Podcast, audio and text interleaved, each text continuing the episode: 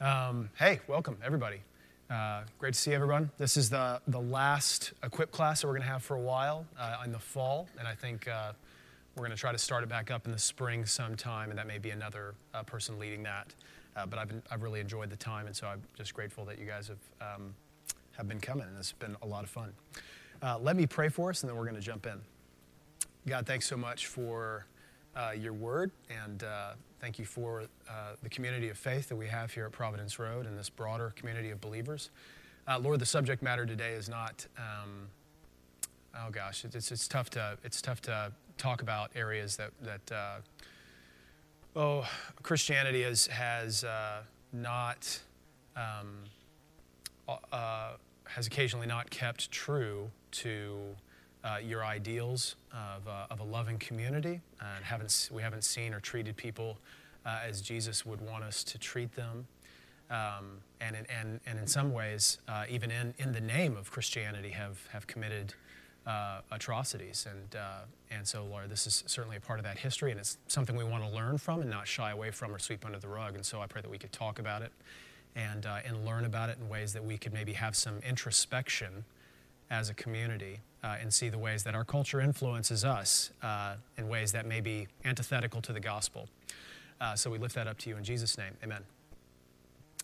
Okay, so um, uh, this is where I get to, uh, I think, talk about a little bit more about why, why I do what I do as a sociologist. So I, I am a sociologist by training, and uh, and I love what I do. And one of the reasons, I, and I'm a sociologist of religion, so what I study is American religion. One of the things that drew me to the sociology of religion, one of the things that fascinates me about it, is uh, I, am, I am fascinated by this, uh, how culture, if I, could, if I could boil it down into a, a, couple of sentences, I'm, I'm fascinated with how culture, surrounding culture, uh, influences our uh, Christian faith, and, and, and for better or for worse. Uh, in some ways, that uh, it, it, augments uh, certain things about our faith that are different from the way other people in other contexts express and experience Christianity. So we are, in some ways, uh, unable to separate from our Americanness. Um, we have certain values. All of us are born into a cultural context. And, and in many ways, that shapes the way we experience Christianity, the way we understand it, the way we interpret it. Some of the ways uh, we are unable to disengage from. For, for example, I, I read Greek, but I don't think in Greek. I can't, I, can't, I can't think through that language. And so I think through English. And so I'm bound by that culture in, in that sense. I, I, think in English. And so the terms that I use uh, to think about my own faith uh, are through an English Bible or th- through uh, the language that I have up here. So I have that kind of structure that binds how I experience the Christian faith through English. Um, to give you a, a metaphor, my, uh, I, I, have uh, just recently, within the past few months, gotten glasses, and it just became something that I had to do. So for 38 years of my life, I haven't had glasses. Um, and so, like, I just kind of, whatever I was looking at, uh, I, I just kind of, you know, as, as the years went on and as I read and read and read and damaged more of my eyes and didn't get glasses, uh, I figured this is just everything looked fuzzy until I actually had an eye exam and like, oh, I, that actually helps and I can, I can see better. Um, and so I see better with my glasses on when I put them on. Um, but I, because I, for 38 years I haven't had glasses, I still, I still see my glasses all the time. You know what I mean? Like I, I always notice that I have glasses on. Like I'm walking around and I'm kind of like adjusting them or I'm looking through them and I see rims and they're conspicuous and they're kind of in my vision. Uh, whereas somebody who has been wearing glasses uh, for years and years and years has probably come to the point where they've just forgotten that they have glasses on, right? Like they just don't really see them. I mean, if you if they had to focus, they would be able they would be aware that they have glasses on, and yet they see through the glasses and they don't see the glasses anymore. Uh, culture is like that. Like uh, it, we have these lenses that are artificial that, that, are, that aren't necessarily how we have to see things, but we have these lenses that our culture puts on us. And we see through those lenses. And we have been in that culture so long. Imagine a baby who has, uh, has, has only had glasses strapped to his or her face uh, their whole life, right? Like, and they see through those lenses and they don't know anything else until you take off the glasses. And so, sociology as a discipline is something that I think is fun because it allows me to, to try to step outside, to take off those lenses, uh, to say, how is it that my culture has shaped how I understand uh, my Christian values and my Christian faith? How has my culture shaped the way I see Jesus and, and the way I, I think he, he wants me to live? Um, one of the lenses, I, as I've already indicated, is language. So we, we think through the language that our culture gives us.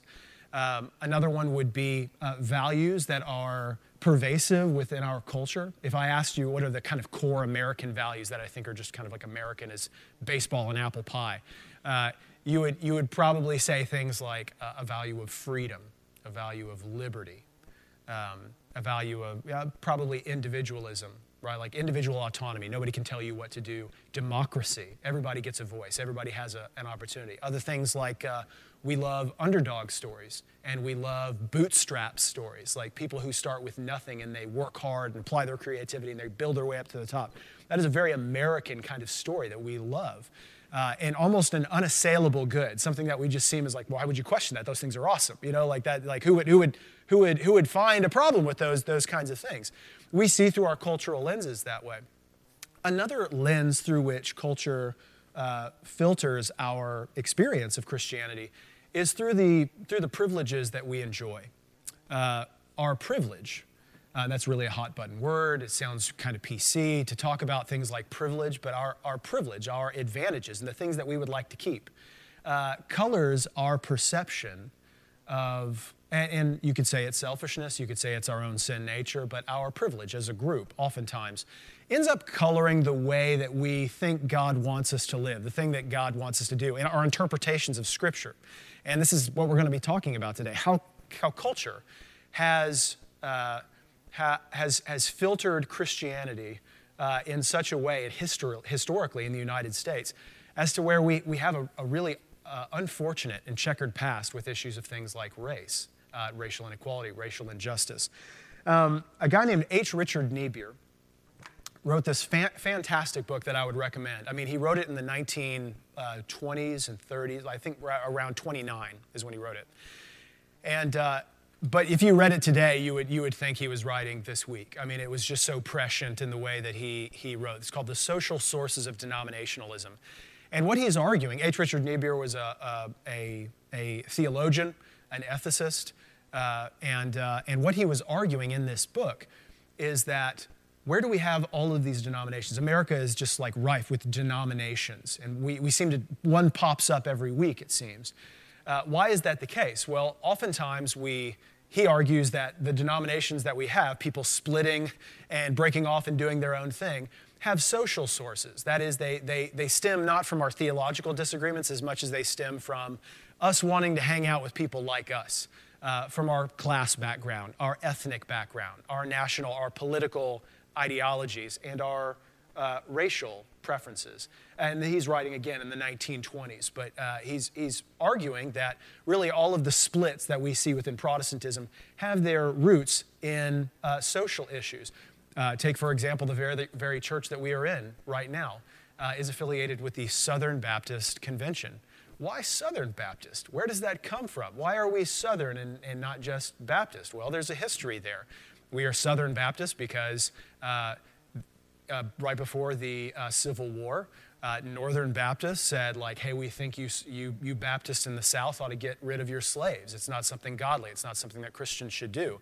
And the Southern Baptists said, bye bye. You know, like they said, they, thank you very much. We'll have our own thing. And we actually have Southern Methodists and Southern Presbyterians. Now, those groups have since reunited, and so we have like the United Methodists.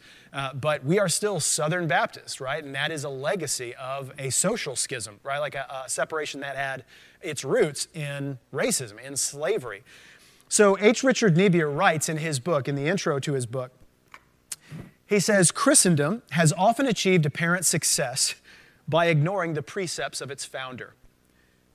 The church, as an organization interested in self preservation and in the gain of power, has sometimes found the counsel of the cross quite as inexpedient, that is, uh, uh, disadvantageous, not, not helpful, quite as inexpedient as have national and economic groups.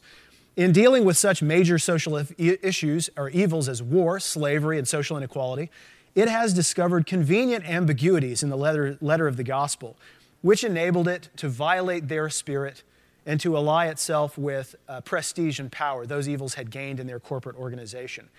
In adapting itself to the conditions of a civilization which its founder had bidden it to permeate. Okay, so it, Christianity has adapted itself to the conditions of a civilization which its founder, Jesus, had, had bidden it to permeate, to, to go into the world and to, to take the gospel with the spirit of divine love. It, it found that it was easier to give to Caesar the things belonging to Caesar if the examination of what might belong to God were not too closely pressed. So, what uh, H. Richard Niebuhr is arguing is that Christians in the past, and, and he's talking about in the American context primarily, have often found it convenient to ignore uh, the teachings of Jesus when it has worked to the advantages of our group. And not just our group as Christians, but our group as, uh, say, white, middle class, uh, uh, eth- you know, uh, from a certain ethnic background Christians, right? All of those things together. Uh, this is when Christianity just becomes a part of who we are as a culture, not like what we're believing, but it's more of a social identity. And so um, we have this really unfortunate history uh, with, uh, with race. It is something that has uh, gone all the way up from the time of slavery up to the present day, and we're going to provide a little. I'm going to provide a little bit of a survey of how that's looked uh, in ways that we have capitulated to the culture, and Christians have really embraced the evils of, of what was going on at the time to our own advantage, in ways that Christians have pushed back against that, in ways that Christians could still do that, and I hope and I hope do. Um, so what we see is we actually see this happening in several movements. So early on. Uh, during the period of slavery. Slavery starts around the early 1600s. Uh, I think 1609 is the first uh, instance that we, we have of, of race slavery like we, like we experience now, the first African slave. Uh, and then it can, carries on until uh, the Emancipation Proclamation in 1861. So we've got slavery going up through that, through that time. Early on, Christians, uh, Christian owners, uh, and predominantly were Christians who were owning slaves, were not very keen on Christianizing their slaves. They didn't want to share the gospel with them, they didn't want them to become Christians. And there were a couple of reasons for that. Now, H. Richard Niebuhr, in his book, uh, he, he, he demonstrates or he uh, provides an, an, indication of why Christians didn't want to share the gospel with their slaves initially. And we get that from a letter in 1727.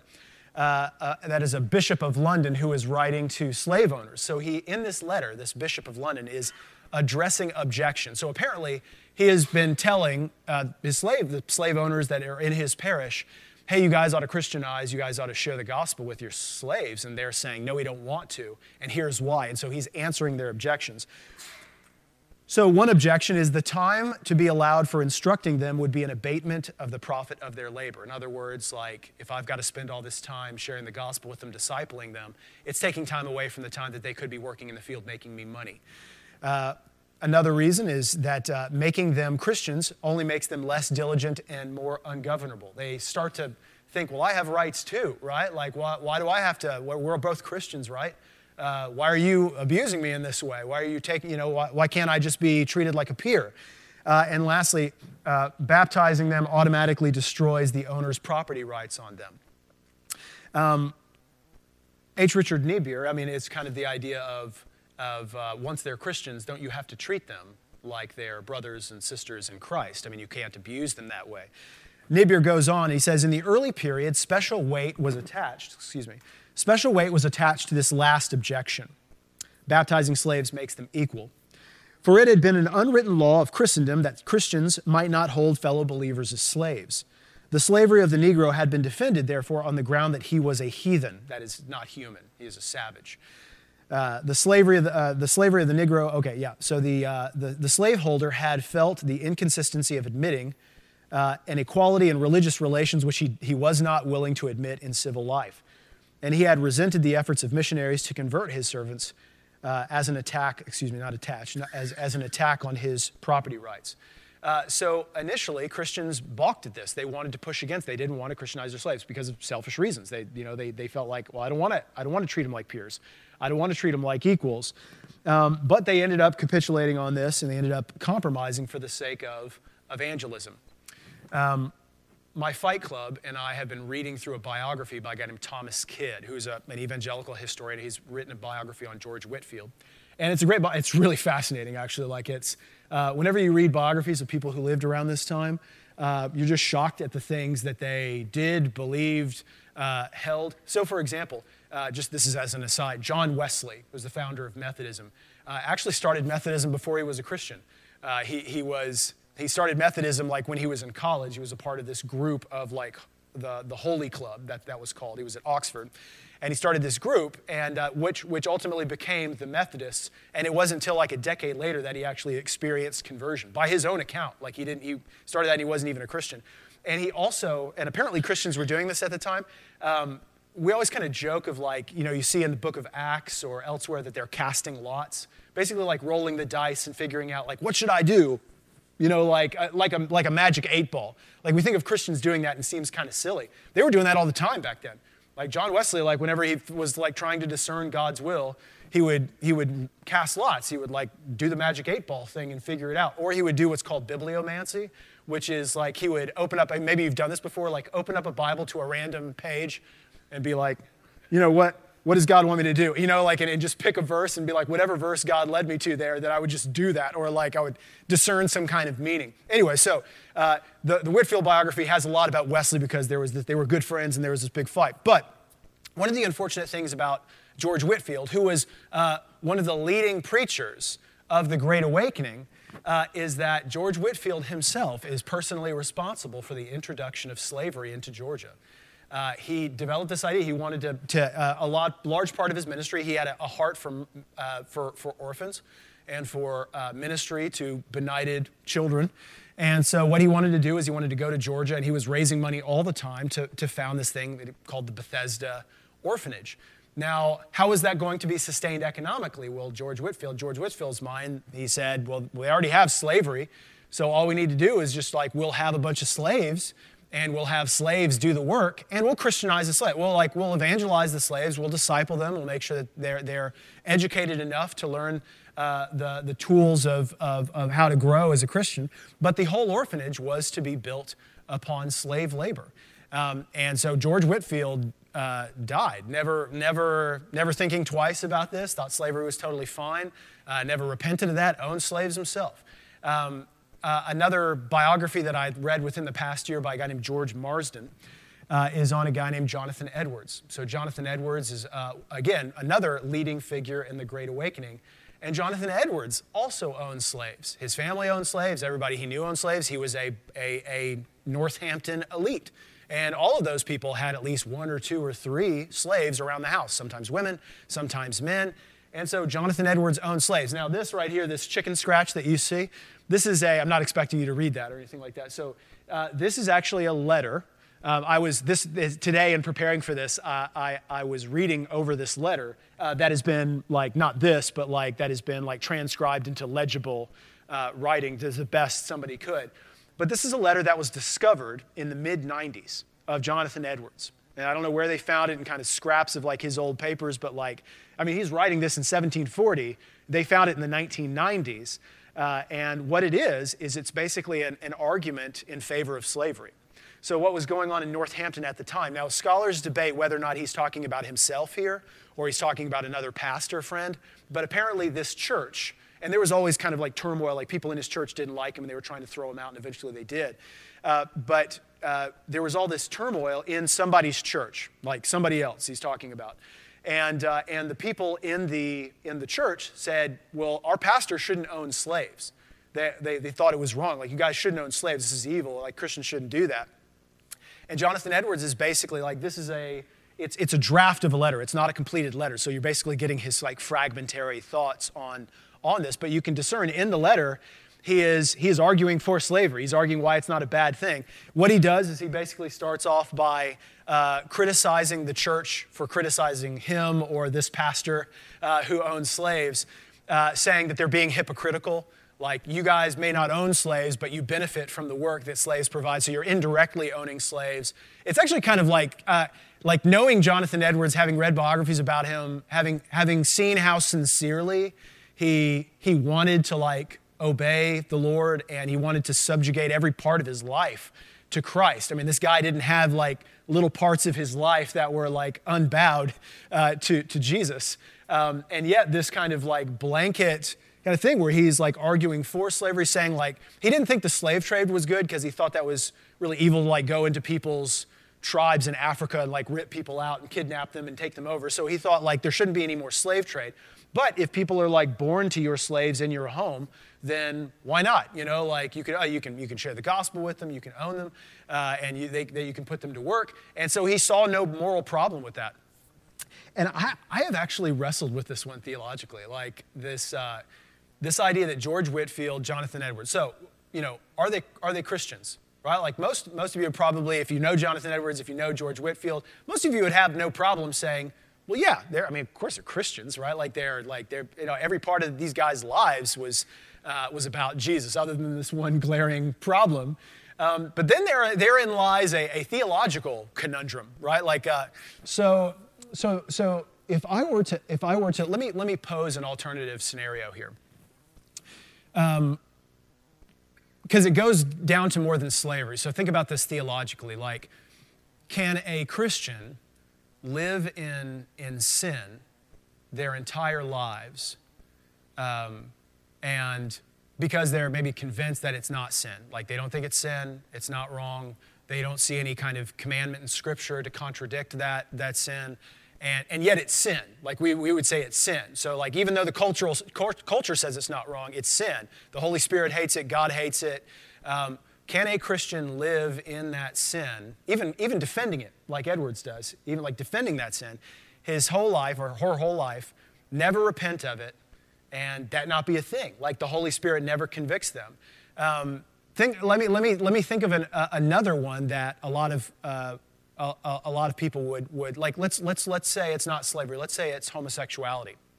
So, um, would, uh, if we were having a conversation and somebody says to you, hey, I'm a Christian and I'm, I'm gay, and, uh, and I don't have, I don't think there's any theological problem with it at all. And nothing I see in the scriptures convinces me otherwise and, uh, and I'm just going to continue doing this uh, forever because I don't, you know, until, till, till the day that I die, believing like, hey, Jesus loves me, he's forgiven me of any kind of sin, and I don't see any reason the scripture says I shouldn't do this. And they really are convinced. I don't mean they're being evasive, I don't mean they're being willfully disobedient. I mean they really are convinced that they're sincere. Like, and, and even the culture says, like, say, 100 years from now, when nobody even bats an eyelash at, at people uh, being gay or lesbian, right? Like, in a culture where it's completely fine and they say it's fine, but if we feel like, hey, that's no, like biblically, like we don't agree with that. So do you see the parallel I'm arguing here? Like you might be tempted to say, like, well, is that person really a Christian who is just kind of like living in living in sin, despite what the culture says, despite what they're convinced of? Um, you might be tempted to say, well, like, I don't think they are a Christian. How could they be a Christian and, and Jesus not convict them of that sin, or they not see it clearly uh, in the scriptures? Um, and this is, has been a, an example. Like Jonathan Edwards. Uh, dies with owning slaves, never releases them, uh, never repents of it, never thinks twice and defends it, defends the institution, and so does Whitefield uh, their whole life. I mean, uh, to, to, to, to, put this in perspective, like how blinded, I guess is my point, right? Like how, how blinded uh, Christians can be about these kinds of things. Like um, to own slaves, to own slaves, like to own other human beings, like it has to be by at least the threat of violence. Like, otherwise they would leave, would, would they not? Like, if they don't think I'm going to get chased down and beaten or killed for doing this, they would up and say, hey, this is really hard. I don't want to work out here. I want to do my own thing and I want to leave. Like, despite any kind of like stories that we tell ourselves about, like, well, I bet the Christian masters were really nice. Uh, and I, I bet they were really good to their slaves. That's garbage, right? Like, you have to, like, to own slaves, you have to do it by the threat of violence. Like, they have to feel like I'm going to be hurt or harmed if I run away. And so, Jonathan Edwards, Jonathan Edwards, like all of these resolutions, like Father of the Great Awakening, uh, uh, so submitted to Jesus in every area of his life, uh, could have written his book, you know, chapter one of religious affections, uh, and wrapped up that chapter, and, and, uh, and then gone out and whipped his female slave, and then come back in and said, chapter two right? And, and, not, and not batted an eyelash at that kind of thing. That's, that's baffling to me. Like, that's a theological thing that I wrestle with, like that the Holy Spirit never convicted these people uh, who are so sincerely trying to pursue the Lord um, because they're so blinded. I mean, all of us would say, like, owning human beings is sin. Like, any time period, it's bad. Uh, and yet, they seem to be uh, kind of not only hunky dory with it, but defending it. Um, goes on talking about this letter from the bishop in London. Uh, he quotes, this is, this is quoting uh, Niebuhr. He says, Christianity and embracing, or this is, he quotes the bishop, excuse me. Christianity and the embracing of the gospel, so he's countering these objections, like, hey, you don't want to, you don't want to evangelize your slaves because you think it's going to uh, make them, uh, give them a human dignity that you don't want to give them. Uh, Christianity embracing the gospel does not in the least alteration in civil property, or does not make the least alteration in civil property or in any of the duties which belong to civil relations, but in all of these respects, it continues persons just in the same state as it found them. The freedom which Christianity gives is a freedom from the bondage of sin and Satan and from the dominion of men's lusts and passions and inordinate desires.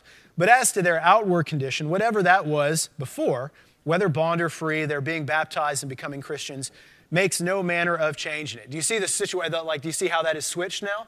Like whereas before they felt like, hey, if I if I share the gospel with them, it gives them a dignity, it makes them people, and I, I can't own other other Christians. And now they just kind of reasoned it away. They just said, you know, Christianity changes your spiritual state and makes it so that you're set free from sin and the bondage to Satan. Uh, but it doesn't change anything about your earthly estate. It doesn't change anything about the way that I treat you uh, here. Uh, he goes on, and this is a letter from the London bishop and then a letter from a Methodist missionary. This is the, the bishop. He says, The gospel everyone enjoins not only diligence and fidelity, but also obedience for conscience sake. Christianity takes not out of the hands, get this. Christianity takes not out of the hands of superiors any degrees of strictness or severity, but fairly appear to be, uh, that fairly appear to be necessary for the pre- preservation and subjection and government. So he's saying you can be as brutal as you want to be, right? Like that isn't like being a Christian, you're being a Christian, they're being a Christian doesn't take any kind of uh, any kind of like strictness or severity out of your hand. Uh, whatever you got to do to make them subjected, make them to, to, to keep them in, in line, you can be as brutal as you want to be.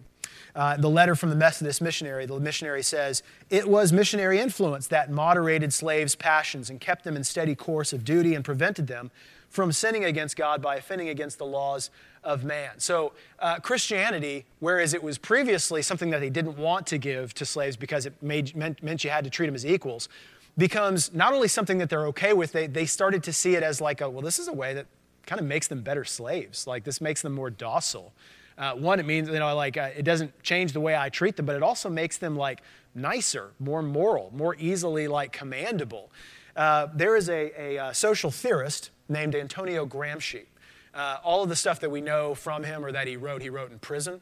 Uh, he was imprisoned as a Marxist, and so he was a, he was a Marxist. Uh, and basically, like Marx had these visions of like what, what he thought was going to be a communist revolution and utopia that never happened.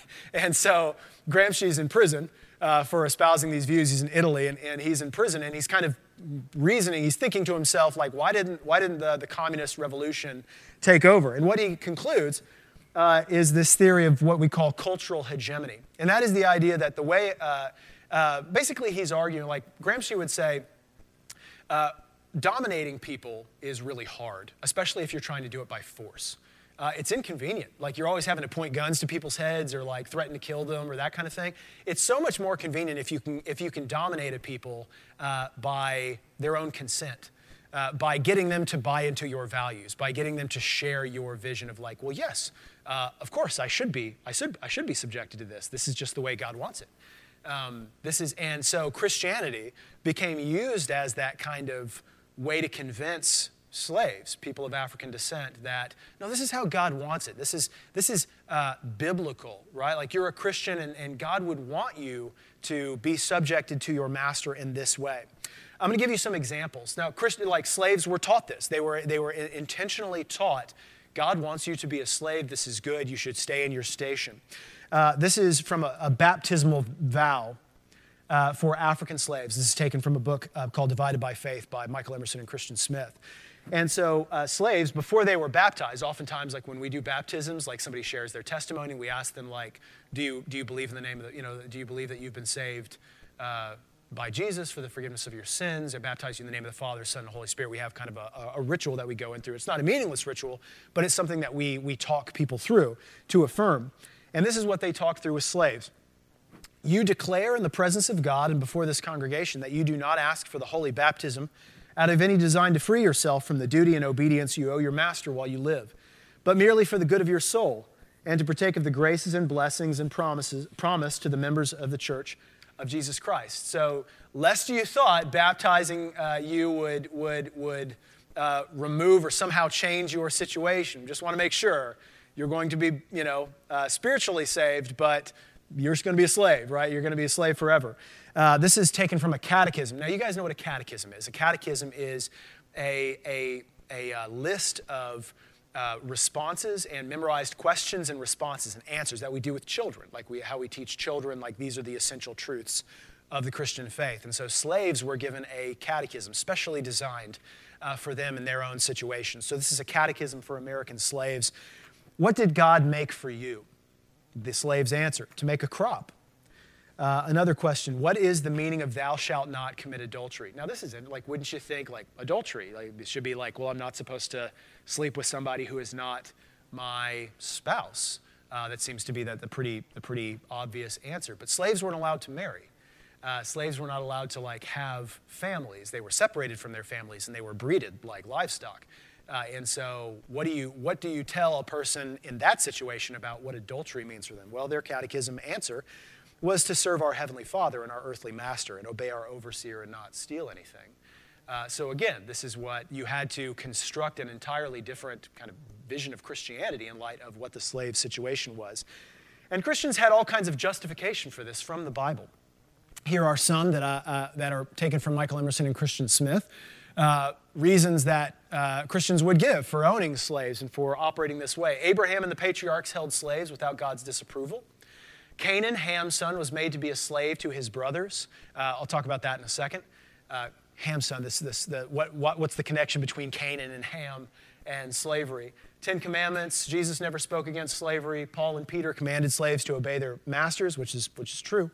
Um, Paul returned a runaway slave, Philemon, to his master, which is a bit of a misnomer because, like, Paul actually tells Philemon to treat Onesimus like a brother, and so I think that is uh, probably a, um, I think they were misinterpreting that, obviously. And so, uh, and then uh, questions about like paralleling, like, well, women, if they have roles in the church that are like, you know, hey, be subject to your husbands, why couldn't slaves be subject to their masters? What about this curse of Ham thing?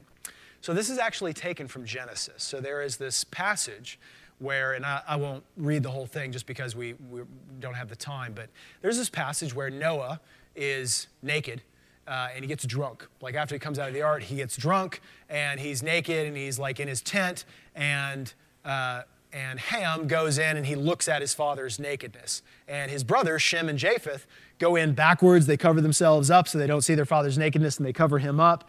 And when Noah comes to and gets over his hangover, he says, Cursed is Canaan, the son of, the son of Ham. And what he concludes at the bottom is that cursed be Canaan, servants of servants he shall be to his brothers. He also said, Blessed be the Lord, the God of Shem, and let Canaan be his servant. May God enlarge Japheth and let him dwell in the tents of Shem, and Canaan will be his servant. Uh, so, what does that mean? Well, uh, a very literalist interpretation of this was, and historically, people thought this is the way people went out, right? Like you've got different tribes. You've got the descendants of Japheth, who are the Europeans, and the uh, Shemites, right? Like, you've ever heard that term, the anti Semitic, like, or Semitic, like that, that, the Shemites, the descendants of Shem. And then you've got Ham over here. And so, what we just saw was a, a people making that parallel, like, well, Ham, the descendants of Ham, the Canaanites are over here, and the, uh, the, the, Canaanites are supposed to serve the, the descendants of Japheth. And so, we should, we biblically should be able to own, uh, own slaves or own the descendants. And that's what they thought were Africans. Continuing on, Christianity continued to be used as this form of, of social control. Um, these are uh, slave balconies. Uh, so in a church, like uh, fascinating enough, the early early churches, like around this time, even the antebellum days, uh, they were integrated. Like oftentimes we think of church as a very segregated thing now, uh, and it is. It still very much is. But during this time, it was integrated, but not because people wanted to be around uh, people of a different race or they were open to that kind of thing, the slave sat out here, sat up here. You would come in the door over here if you were white, and you would sit at the bottom, and the slaves would sit in the back. So you didn't have to see them, or you didn't have to smell them, you didn't have to be around them. And what they would do is they would use this as a way to, one, uh, keep tabs on what slaves were doing. Uh, you weren't allowed to meet as a slave, like with groups of five or more. And a lot of states, like that was allowed because they wanted to put down insurrections. They wanted to make sure you couldn't uh, do that kind of thing. Uh, and so it provided another way for reinforcement. You actually could preach uh, to the slaves things like Philemon, things like uh, slaves obey your masters, and that kind of thing. Um, I want to I want to give you guys some excerpts from the narrative of the life of Frederick Douglass. This is a this is an amazing book. If you if you ever get a chance to read it, it's a short book. Uh, it's it's powerfully uh, written. Um, I, I, just get goosebumps at some of the passages, and it's like I, I was joking with some folks. Like I was I was reading this, it's like I, I, you know I can't underline everything. I had to remind myself. Like it was just like it's it doesn't it loses its meaning if you're underlying literally everything. And so I had to behave myself. But he, he, he writes about, he's writing in the early, before, before, you know, as, before the, the Civil War, and he's writing about himself as a slave. Frederick Douglass was a slave who became free. And, and you know, very well educated, was a statesman, was a leader. Uh, and he writes about the Christian, like he writes a lot uh, about Christians in the South. Um, and, he, and, and I just want you to listen to some, some of the stuff that he says about the Christians as he was experiencing white Christians in the South. He says in August 1832, my master, his master uh, is Mr. Covey is his name. My master attended a Methodist camp meeting. This is actually during the Second Great Awakening, a Methodist camp meeting. They had these kind of evangelistic things. He attended a Methodist camp meeting held in the, in the, uh, in the Bayside, Talbot County, and there experienced religion. I indulged a faint hope that his conversion would lead to him emancipating his slaves, and that if he did not do this, it would at any rate make him more kind and humane. I was disappointed on both of these respects. It, w- it neither made him to, uh, to be humane to his slaves nor to emancipate them. If it had any effect on his character, it made him more cruel and hateful in all his ways. For I believe him to have been much, more, uh, much worse than after his conversion than before. Prior to his conversion, he relied upon his own depravity to shield and sustain him in his savage barbarity. But after his conversion, he found religious sanction and support for his slaveholding cruelty.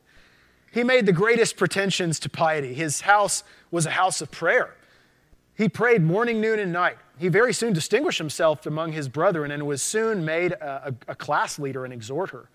His activity in revivals was great, and he proved himself as an instrument in the hands of the church in converting many souls. Uh, and yet he, he became more brutal after he became a Christian. Uh, Frederick Douglass goes on. He, uh, he, uh,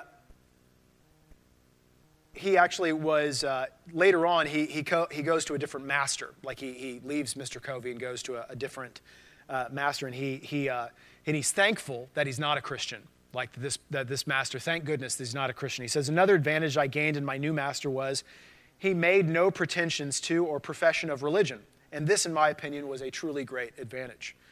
I assert most unhesitatingly that the religion of the South is, more, is, is, is a mere covering for the most horrid crimes a justifier of the most appalling barbarity, a sanctifier of the most hateful frauds, and a dark shelter under which the darkest, foulest, grossest, and most infernal deeds of slaveholding, of slaveholders find the strongest protection. Were I to listen to this, were I to be again reduced to the chains of slavery, next to that enslavement, I would regard being the slave of a religious master to be the greatest calamity that could befall me. For of all slaveholders with whom I ever met, religious slaveholders are the worst. I have ever found them to be the meanest and the basest, the most cruel and cowardly of all others. It was my unhappy lot not only to belong to such to a religious slaveholder, but to live in a community of such religionists. Um, he, he concludes, and I love how he does this. In his appendix, he actually has like a special appendix that he adds towards the end of his book. And he adds this because he feels like, you know what, I've bashed these religious slaveholders so much that I think people may misread me and think I'm not a Christian. Like they may think I have something against Jesus and Christianity. And so he writes I find since reading over the foregoing narrative that I have in several instances spoken in such a tone and manner respecting religion as may possibly lead those acquainted with my religious views to suppose uh, one an opponent of all religion. So, in other words, like people may think I'm against religion. To remove the liability of such misapprehension, I deem it proper to append the following brief explanation. What I have said respecting and against religion, I mean strictly to apply to the slaveholding religion of this land, and with no possible reference to Christianity proper. For between the Christianity of this land and the Christianity of Christ, I recognize the widest possible difference. So wide that to receive one as good, pure, and holy is of necessity to reject the other as bad, corrupt, and wicked. To be the friend of one is of necessity to be the enemy of the other. I love the pure, peaceable, and impartial Christianity of Christ. I therefore hate the, plund- the, the corrupt, slaveholding, women whipping, cradle plundering, partial, and hypocritical Christianity of this land. Indeed, I can see no reason but the most deceitful one for calling the religion of this land Christianity at all.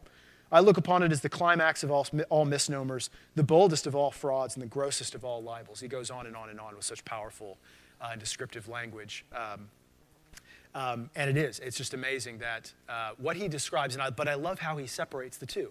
Like, I love how Frederick Douglass says, look, there is Christianity proper that I believe represents what Jesus wants. And then there is the Christianity of this land, this entire South, that is, is a lie, is a blanket covering for the culture that says slavery is okay and we should do this and it's no problem and Jesus is fine with it, right? And I love how he identifies that. But he didn't buy this. He didn't buy that, like, Jesus wants me to be a slave. He didn't buy that, like, I should obey and, not, and submit. But he does say in his other narrative, The Life and Times of Frederick Douglass, he wrote two autobiographies. In the other one, he says, I have met a good many religious colored people who were under the delusion that God required them to submit to slavery and to wear their chains, chains with meekness and humility. I could entertain no such nonsense as this. And so he didn't buy it for a second, but he did admit that there are a lot of slaves who, who really did, that really bought this. And so for them, it was, for the slave owners of those slaves, it was an effective method of social control. Now, what about, so far I've given a lot of, a lot of, a lot of bad, right? Like a lot of uh, really unfortunate uh, facts, but uh, really unfortunate facts about Christianity's relationship to slavery. What about Christian abolitionists? Uh, they existed. Um, there were some. Um, oftentimes people bring up William Wilberforce as kind of like the, con- the, the, you know, the contrast to this, but Wilberforce was British, sorry, not, not, not American. You don't get to claim Wilberforce, but there were some. Uh, one was George Fox, the founder of the Quakers. Now, Quakers uh, uh what we also call the Society of the Friends, believed in equality, and they began denouncing slavery as early as the 1680s. So uh, there were lots of Christians. So I just want to uh, bring circle back to this. There were lots of Christians, and even Edwards had to deal with some that said Christian, that slavery is not right. Right? So like the the whole kind of like, hey, they didn't know it was wrong. Uh, nobody was speaking against slavery. Everybody owned slaves and nobody questioned it. Edwards had to deal with the people who said you shouldn't own slaves, and he argued against them. And the Quakers were arguing for this long time before Edwards came around. So uh, there was definitely debates among Christians about whether or not this was good. But George Fox says, and this is he's writing in King James. Um, he says, Now I say, if this should be the condition of you and yours, slavery, uh, you would think it a hard measure, yea, and very great bondage and cruelty. And therefore consider seriously of this and do you for and to them as you would willingly have them or any other do unto you, were you in the like, in the like slavish condition. He applies the golden rule. You can't hold slaves because you wouldn't want to be a slave. Uh, and so uh, the Quakers. By the 1750s, the Quakers sought to abolish slavery in Pennsylvania. That is where they had this stronghold. Uh, and they were the first. They were first to, uh, to abolish slavery. Um, and Quakers were actually prominent in the Underground Railroad and many were persecuted because of their abolitionist activities, and they actually had to flee. Another Christian abolitionist uh, who doesn't get a very good reputation uh, among uh, Calvinistic Protestants because this guy was more Arminian. He was, a, he was a, uh, one of the leaders of the Second Great Awakening and really the founder of modern revivalism. But starting in the 1830s, Charles Finney. Uh, was very much against slavery. He thought it was a scandal, something that Christians should abandon completely. And uh, kind of funny, he actually denied communion to slaveholders. Like you could not be claimed to be a Christian in his churches and take communion. Like he said, I reject it. I reject, I reject your, your, you can't come to the table uh, with that, uh, with like, and still refusing to repent of your slaveholding. He writes, this is a, an example of a, a, message he gave. He became the president of Oberlin uh, College. And in one of his addresses, he says, Do you ask, what ought Christian men to do about slavery? Doubtless, they ought to use all of their legitimate influence against the fugitive slave bill, that is, like you have to return runaway slaves to their masters, and against all of the political aggressions of slavery upon our free land and government. Doubtless, they ought to vote uh, for freedom as against slavery and speak out in no mistakable words and tones till the nation shall hear and shall purge itself from all national patronage of this horrible system.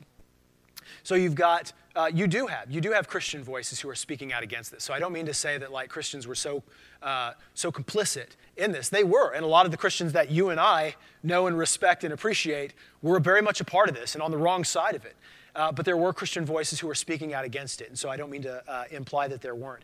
Fast forward uh, to civil rights. So you've got Civil War, you've got Reconstruction, you've got Jim Crow, uh, and which is uh, again largely, and I won't give you a bunch of quotes, but it, uh, again, uh, Christian uh, pastors, Christians in the South, very much a part of this. My own seminary, the seminary I went to, Dallas Theological Seminary, uh, did not admit black people in, in, in, into the seminary until the 1970s right? So into the 1970s. Like I wasn't born in 1970, but I was almost born in 1970. So almost within my lifetime, uh, my own seminary uh, would not admit African Americans. No matter what you believed, you could have been completely godly, but you were black, and so you could not come into the seminary.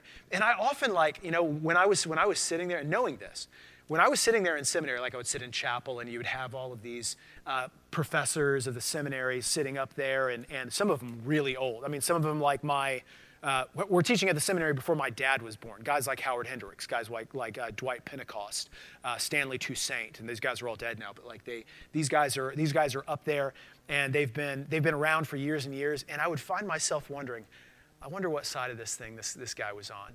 Like I, I wonder if. I wonder if Dwight Pentecost, I wonder if Howard Hendricks, I know wasn't like this, but I, I wonder if Dwight Pentecost, I wonder if Stanley Toussaint, these godly men that, I, that are teaching my class, I wonder if they one time pounded their fist uh, and said, Not in my seminary, no black people here, right? Like, I'm not going to allow, you know, these integrationists to tell me how to, how, to, how to do this kind of thing. It's not right. God wants the people separate, right? Like, I, I wonder, I, and I never, I never got up the courage to be like, So, what'd you think about What'd you think about integration back in the 70s? Huh? Like you could tell me. I, I never had, I never had, I never had the courage to ask, and now I'll never be able to. Um, but I was fascinated by that. I mean, it's still something that is carried on into Christian institutions for a long, long time. And so uh, I want to end uh, less of my quotes with uh, Martin Luther King Jr. and his, his, his message uh, to the Christians of the South, to the Christian pastors of the South. So Martin Luther King Jr. is, is, is in jail in Birmingham and he's been uh, jailed for marching for civil rights. And he's talking to these pastors, these pastors, these white pastors in the South who are saying, just wait. Like the South is not ready for this. Uh, you guys in the, you, you know, you, you guys are uh, pushing for something and you're agitating and you're, and you're, you're raising, God wouldn't want this. God wants order. And this will happen eventually, but you got to wait. And so Martin Luther King Jr. says, uh, there was a time, and he's, he's rebuking them, there was a time when the church was very powerful. In the time when the early Christians rejoiced at being deemed worthy to suffer for what they believed.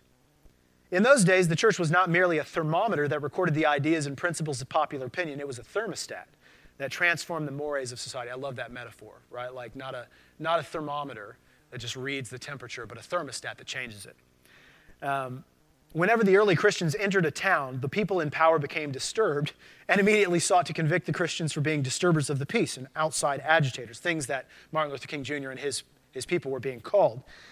Uh, but the Christians pressed on in the conviction that they were a colony of heaven, called to obey God rather than man. Small in number, they were big in commitment. By their effort and example, they brought an end to such evils as infanticide and gladiatorial contests. But he says things are different now. So often, the contemporary church is, is a weak, ineffectual voice with an uncertain sound. So often, it is an arch defender of the status quo.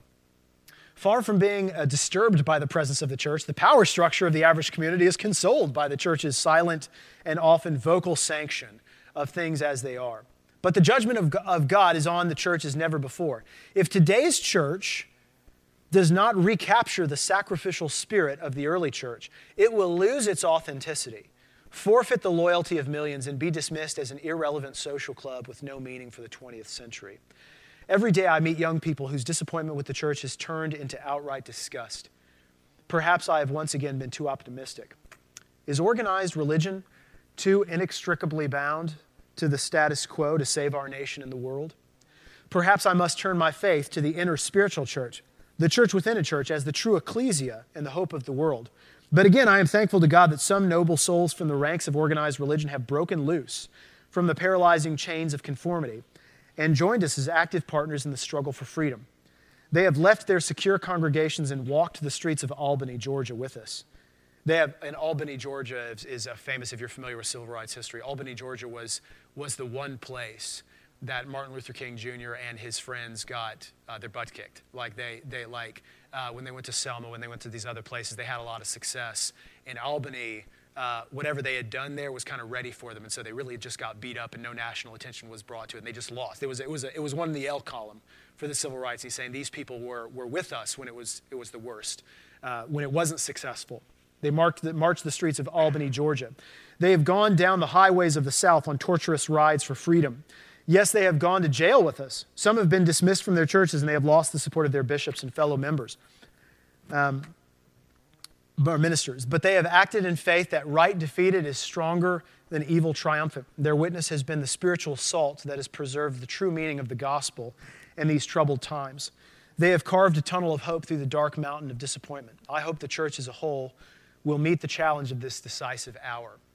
Um, and so we, like Christians, like committed Christians, I don't mean uh, like Christians who call themselves, you know, uh, Christians, but really, um, I mean, I mean, Christian. I, I, I, do believe folks like Jonathan Edwards, George Whitefield, and Christians who have, um, who have sought to walk with God, but were on the wrong side of this thing, uh, have had their their vision right, colored by the lenses of their culture in ways that led them to do things and, and to sanction things, and condone things, and to hold views and postures toward uh, uh, people who are recipients of injustice uh, in ways that perpetuated that, reproduced that. And there were other Christians that have come in to say, like, no, this is, this is how Jesus would want this. This is what the Bible says about how we treat people and the kind of society that we want.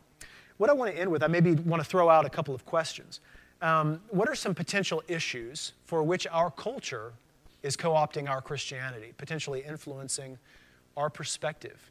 Can you think of examples? And these are tough because, again, we're wearing lenses, right? Like we're wearing the lenses of our culture. So it, it is difficult to step outside uh, our culture and be any kind of objective uh, witness to say, you know what, I, I, think our culture has certain messages. Let's, let's broaden it out to say, like, American culture. What are the things like that American culture may co opt as like, uh, it's really American, but we try to tell ourselves it's Christian too, right? Like, or try to baptize it as if it was. Can you think of any uh, uh examples like that? So, describe neoliberalism.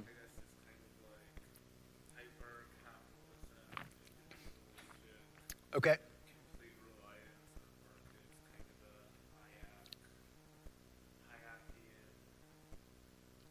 Right. Yeah, yeah, yeah. So basically, the, the idea that um, these, these words like small government, free markets, uh, little regulation, those kinds of things, like they, they may very, like, um, they, they may very well be like good economic policy, uh, but I think we have, uh, I would agree, I think that uh, committed Christians in particular have kind of bought into that uh, idea that like Jesus would like free markets, Jesus would like capitalism, Jesus would like uh, privatization of like charity and government support, like no big government, no sa- social safety nets. Churches should take care of that, that kind of that kind of deal, or private agencies take care of that. So I, I, I do think that's probably one that again, whether or not you think it's good policy, totally fine. But I think the, the issue is like to what extent have Christians kind of baptized that and becomes indistinguishable from like what Jesus would want versus like what a, a particular kind of conservative would like. Any other examples you can think of?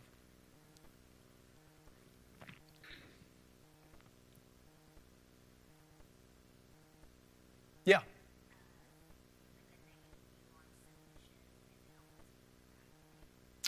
Yeah, right. Can you think of examples like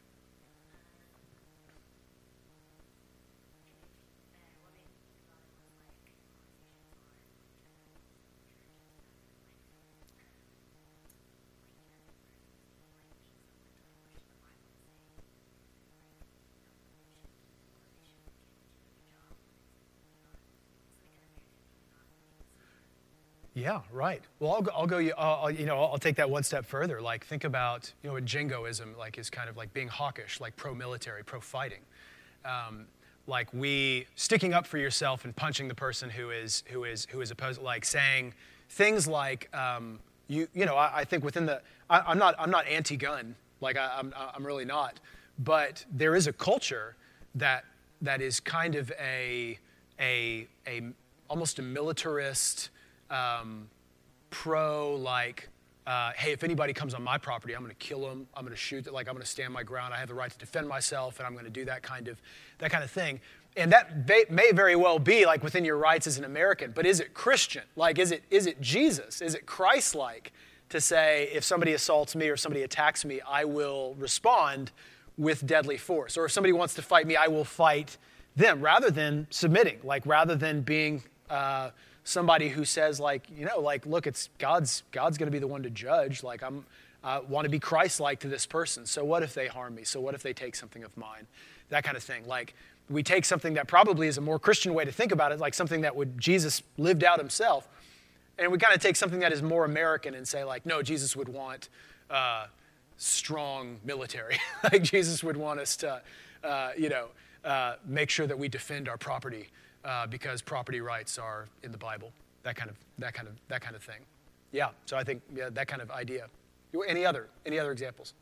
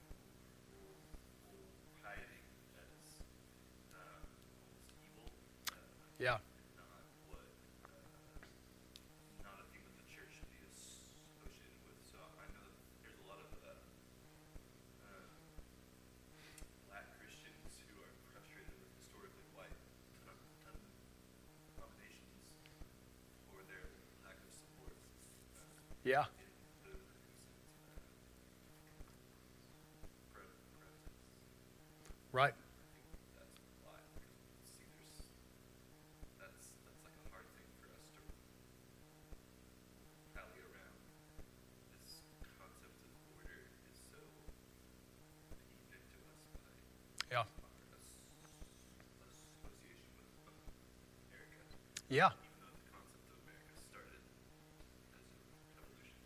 Right. As a violent revol- uh, right, yeah, violent revolution, yeah. Right. No, I think you're. I think. I think you're right. I think the the idea of. I think the idea of Ord is a, is probably a good one. Like that there is, a, or even this idea that there is some kind of like a mythical past that like a golden age that we should go back to, and I wish we could preserve, as if it was so good, in the 1950s for everybody. Right. Like we kind of baptize that time as like that like it becomes like the greatest Christian time of like when everybody understood uh, their place and like family was family and like you know the, the economy was booming and that was the greatest generation. And it's like well it wasn't too great for black people like at the time you know or anybody else who wasn't like a white male you know like that that kind of thing. And so uh, but we, we do kind of like look back at the past and say like, oh, wouldn't it be great if we could go back to that kind of thing, almost making it like a Christian thing, like almost making a religious thing. So I think you guys are like hitting on a lot of the things that I would I would have hit on. I think like uh, things that we we view as unquestionably good: capitalism, free markets, material prosperity, uh, bootstrap stories. Uh, I, and I want to end with this kind of question. So I want us to think about, like, I, I want us to think about really how our culture how our culture is influencing our posture. And I'll, I'll, explain what I mean by posture on things like immigration, racial justice and policing, the poor, and religious minorities.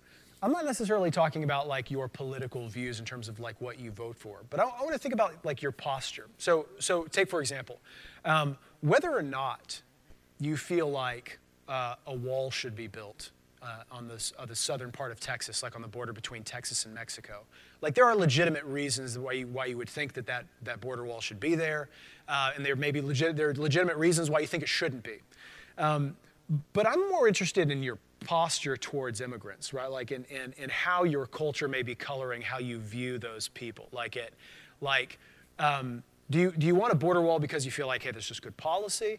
Or do you want a border wall because you, you, you fear uh, brown people as like a, a, a threat and you are kind of buying into a hysteria around uh, thinking that the majority of them are terrorists or there's terrorists infiltrating them or they want to do us harm. I literally talked to a guy this, this past week uh, doing research for my, for my book project, and I literally talked to a guy this past week who said uh, that he thinks most of the immigrants who want to come into the country want, mean to do us harm.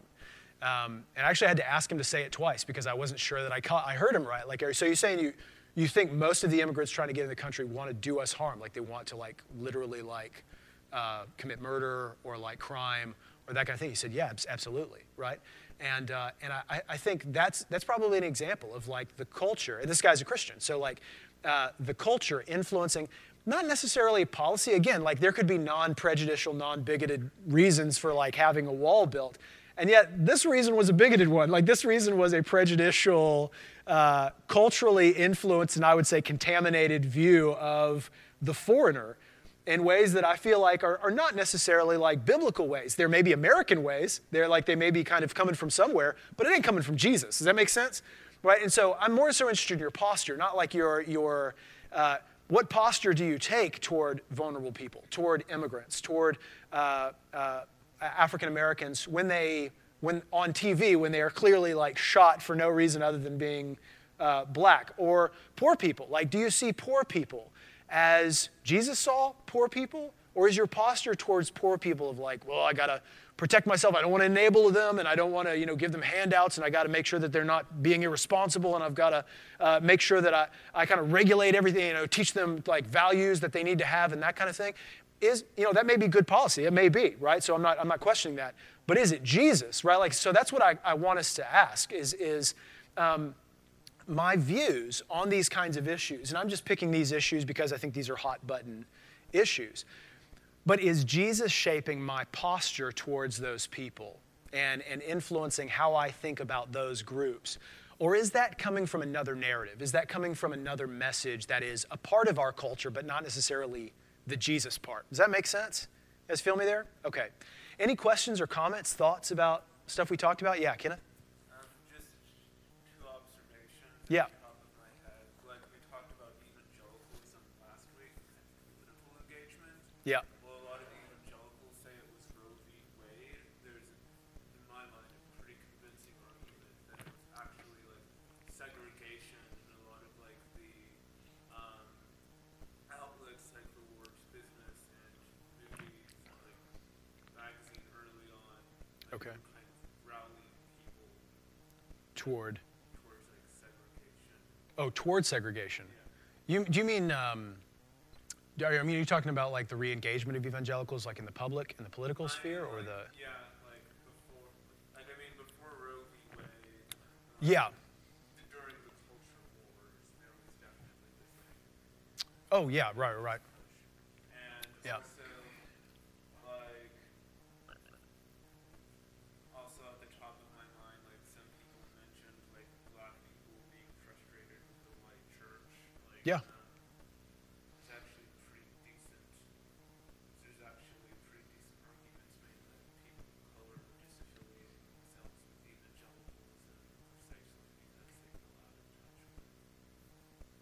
Yeah.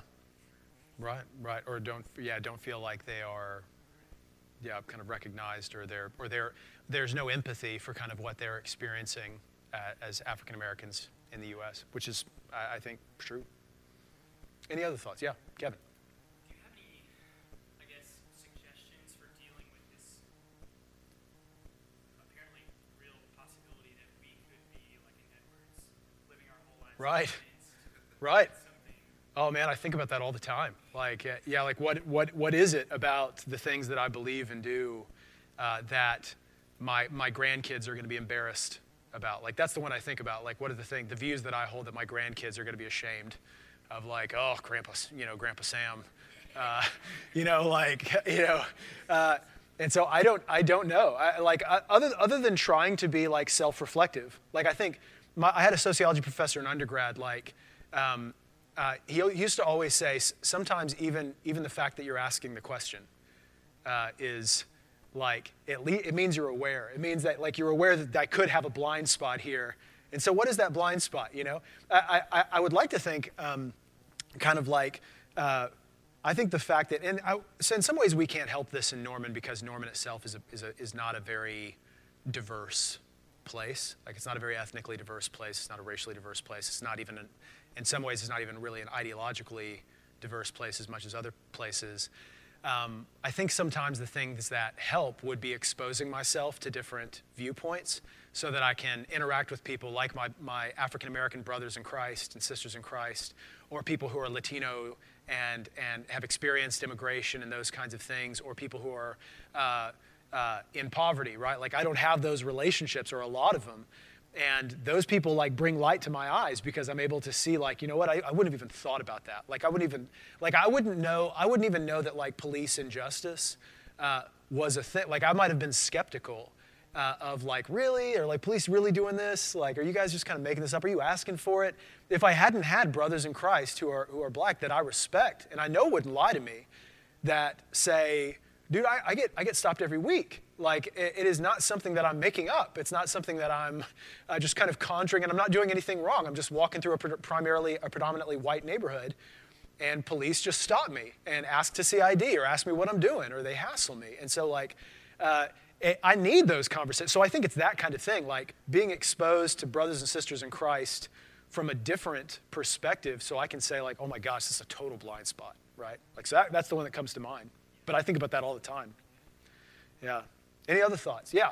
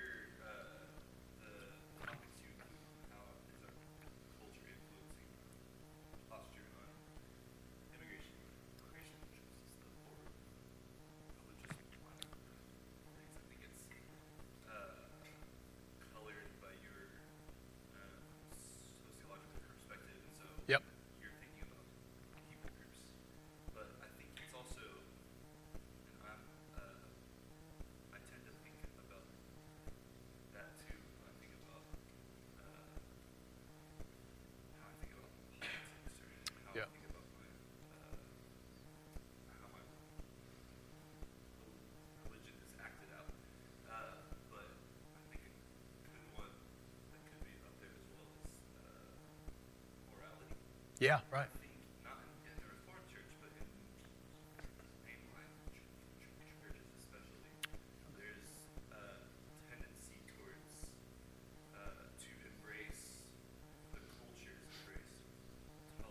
Yes, right. Yep. Right. And yeah, and that's a, and that's a great point. I think I, these these you're right. These are selective based on kind of the things that I'm looking at. But uh, but, but I, I completely hear you. Like, there are, uh, we can go the opposite way of a lot of this, and we could embrace the cultures uh, crossing the lines in ways that we feel like this, no, this just, we can't do that, like as Christians, uh, morally. And we need to kind of wake up and say, like, hey, is this, is this something that I'm okay with? Because whether it's, I mean, you could say it's issues surrounding sexuality, or it's, or it's the things, the media that we consume and that we're cool with now, like that just we've become okay with, right? Um, that's unhealthy and not good. I think, I think about that, that is social media all the time. Like that it's not, is it's, it's something that we uncritically have kind of embraced. And I, you know, I, I worry about the detriment uh, of, of our involvement in that kind of, that kind of thing. But I mean, uh, like a whole gamut, so you're right. Morality for sure. Any other thoughts? Yeah.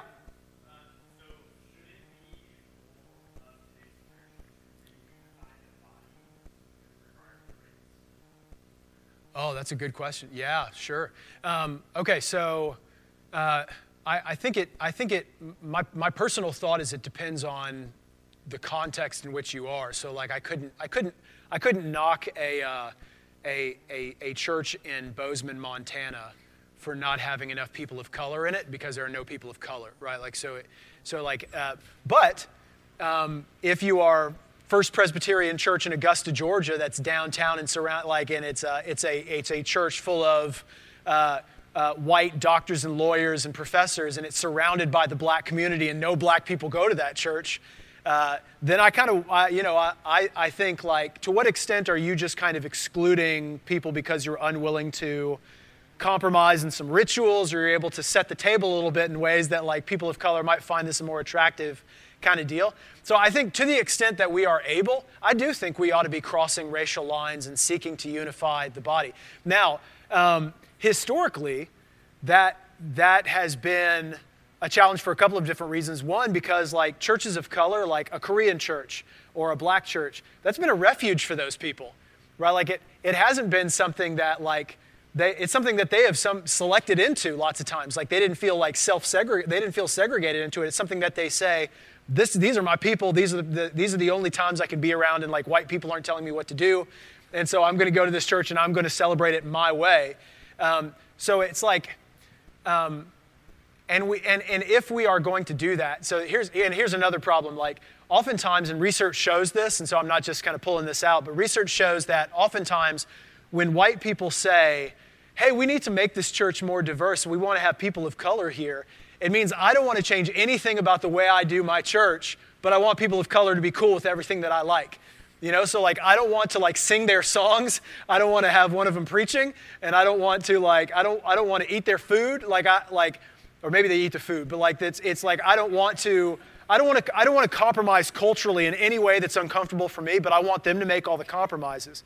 So I do think like uh, white churches uh, should be willing to uh, compromise culturally in a way, and I don't mean like compromise biblically, but I mean compromise culturally in a way that opens the doors up to communities that would otherwise not feel welcome there. Does that make sense? So I do think that should be a priority. I don't think it should be the ultimate priority, as in like above preaching the gospel, above discipleship, but I think that's a part of discipleship. It's a part of preaching the gospel.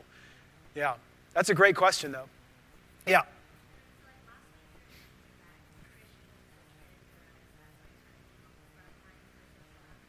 Yeah.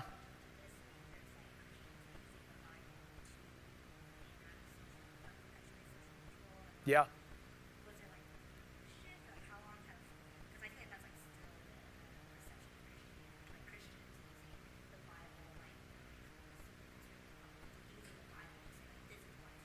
Right.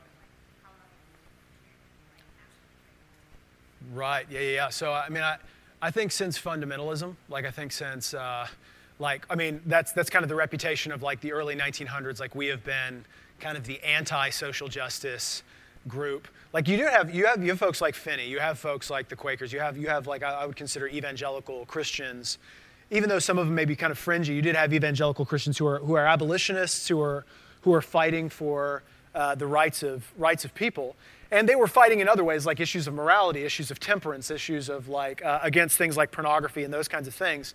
Um, but during the, the, the, rise of fundamentalism in the early 1900s, you have this kind of pulling away and saying we're just going to be about like sharing the gospel and protecting ourselves from the corruption of the world.